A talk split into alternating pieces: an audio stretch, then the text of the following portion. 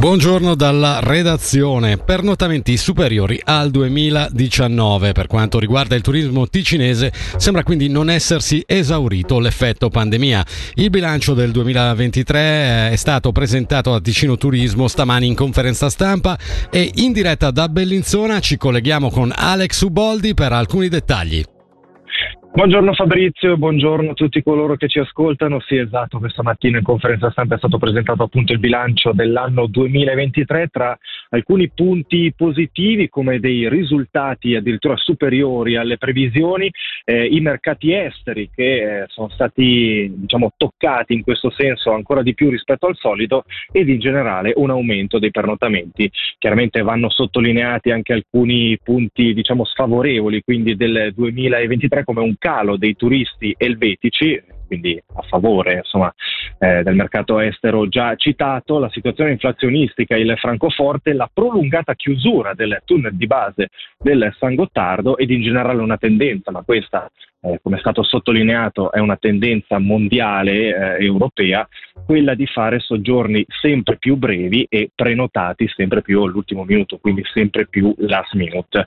Per il resto, insomma, sono tante le misure messe in campo da Ticino Turismo per quanto riguarda il marketing, per andare anche un po' ad accapararsi nuovamente una fetta del mercato elvetico. Naturalmente vi riferiremo anche grazie a delle interviste realizzate in loco nel corso dei prossimi appuntamenti. A voi la linea. Ringraziamo Alex Uboldi per questi aggiornamenti per quanto riguarda il turismo ticinese in diretta da Bellinzona. Importante scoperta scientifica dal laboratorio di genomica dei linfomi dello IOR diretto dal professor Francesco Bertoni che ha individuato il meccanismo che porta a sviluppare nei pazienti una resistenza a farmaci utilizzati per il trattamento di alcuni tipi di linfoma portando quindi a una minore efficacia in ottica di cure.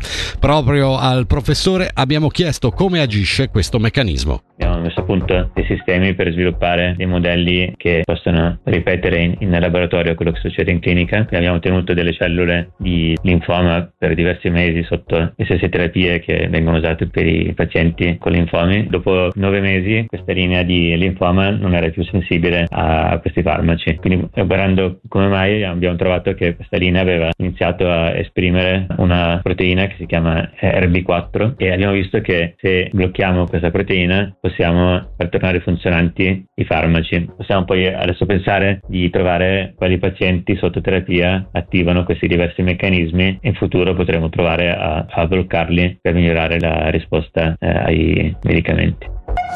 È iniziata la seconda fase dei lavori di risanamento sulla A13 tra Soazza e Mesocco Sud. Dopo la posa della segnaletica verrà dato inizio ai cantieri veri e propri che consentiranno di ridurre le emissioni foniche grazie ad asfalto fonoassorbente. Tra i vari lavori previsti quest'anno anche la realizzazione di una nuova piazzola di sosta, la sostituzione delle barriere di sicurezza e il risanamento degli appoggi per il grande viadotto a Pregorda. Il tratto sarà quindi limitato a 80 km orari.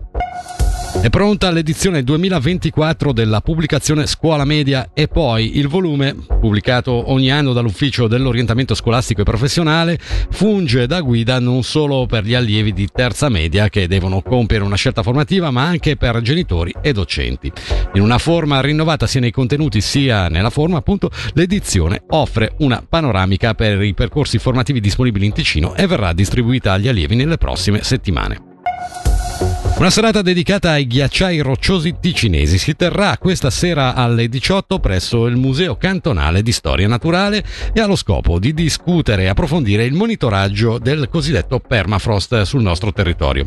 Cosa sarà presentato e soprattutto cos'è il permafrost? Michele Sedili l'ha chiesto a Marco Antonini, geologo e collaboratore scientifico del museo. Il permafrost, se volete, è una porzione di terreno la cui temperatura è inferiore agli 0 gradi per almeno un anno anno. Dunque, a differenza di quello che si fa con i ghiacciai, che è sufficiente osservare la distribuzione del ghiaccio, nel caso del permafrost è necessario misurare la temperatura del terreno. Il relatore Cristian Scapozza è da una quindicina d'anni che ha avviato questo progetto in Ticino, dunque è possibile su più anni vedere eh, l'evoluzione di questo orizzonte ghiacciato. Nelle nostre regioni abbiamo un clima abbastanza temperato, per avere temperature fredde tutto l'anno dobbiamo salire in alta montagna. L'obiettivo è illustrare questi 15 anni di misure, vedere come si è comportato il permafrost rispetto anche al trend generale di eh, riscaldamento climatico che stiamo vivendo proprio in prima persona e direi che le ultime due estati particolarmente torride sono state di esempio per tutti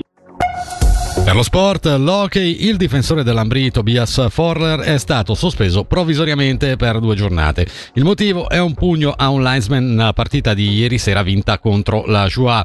Forler salterà sicuramente le sfide con Lausanne e Davos e nei suoi confronti è stata intanto aperta una procedura ordinaria. La meteo oggi coperto e piovoso dal tardo pomeriggio, estensione e intensificazione delle precipitazioni in tutte le regioni. A basse quote temperatura massima 11 gradi.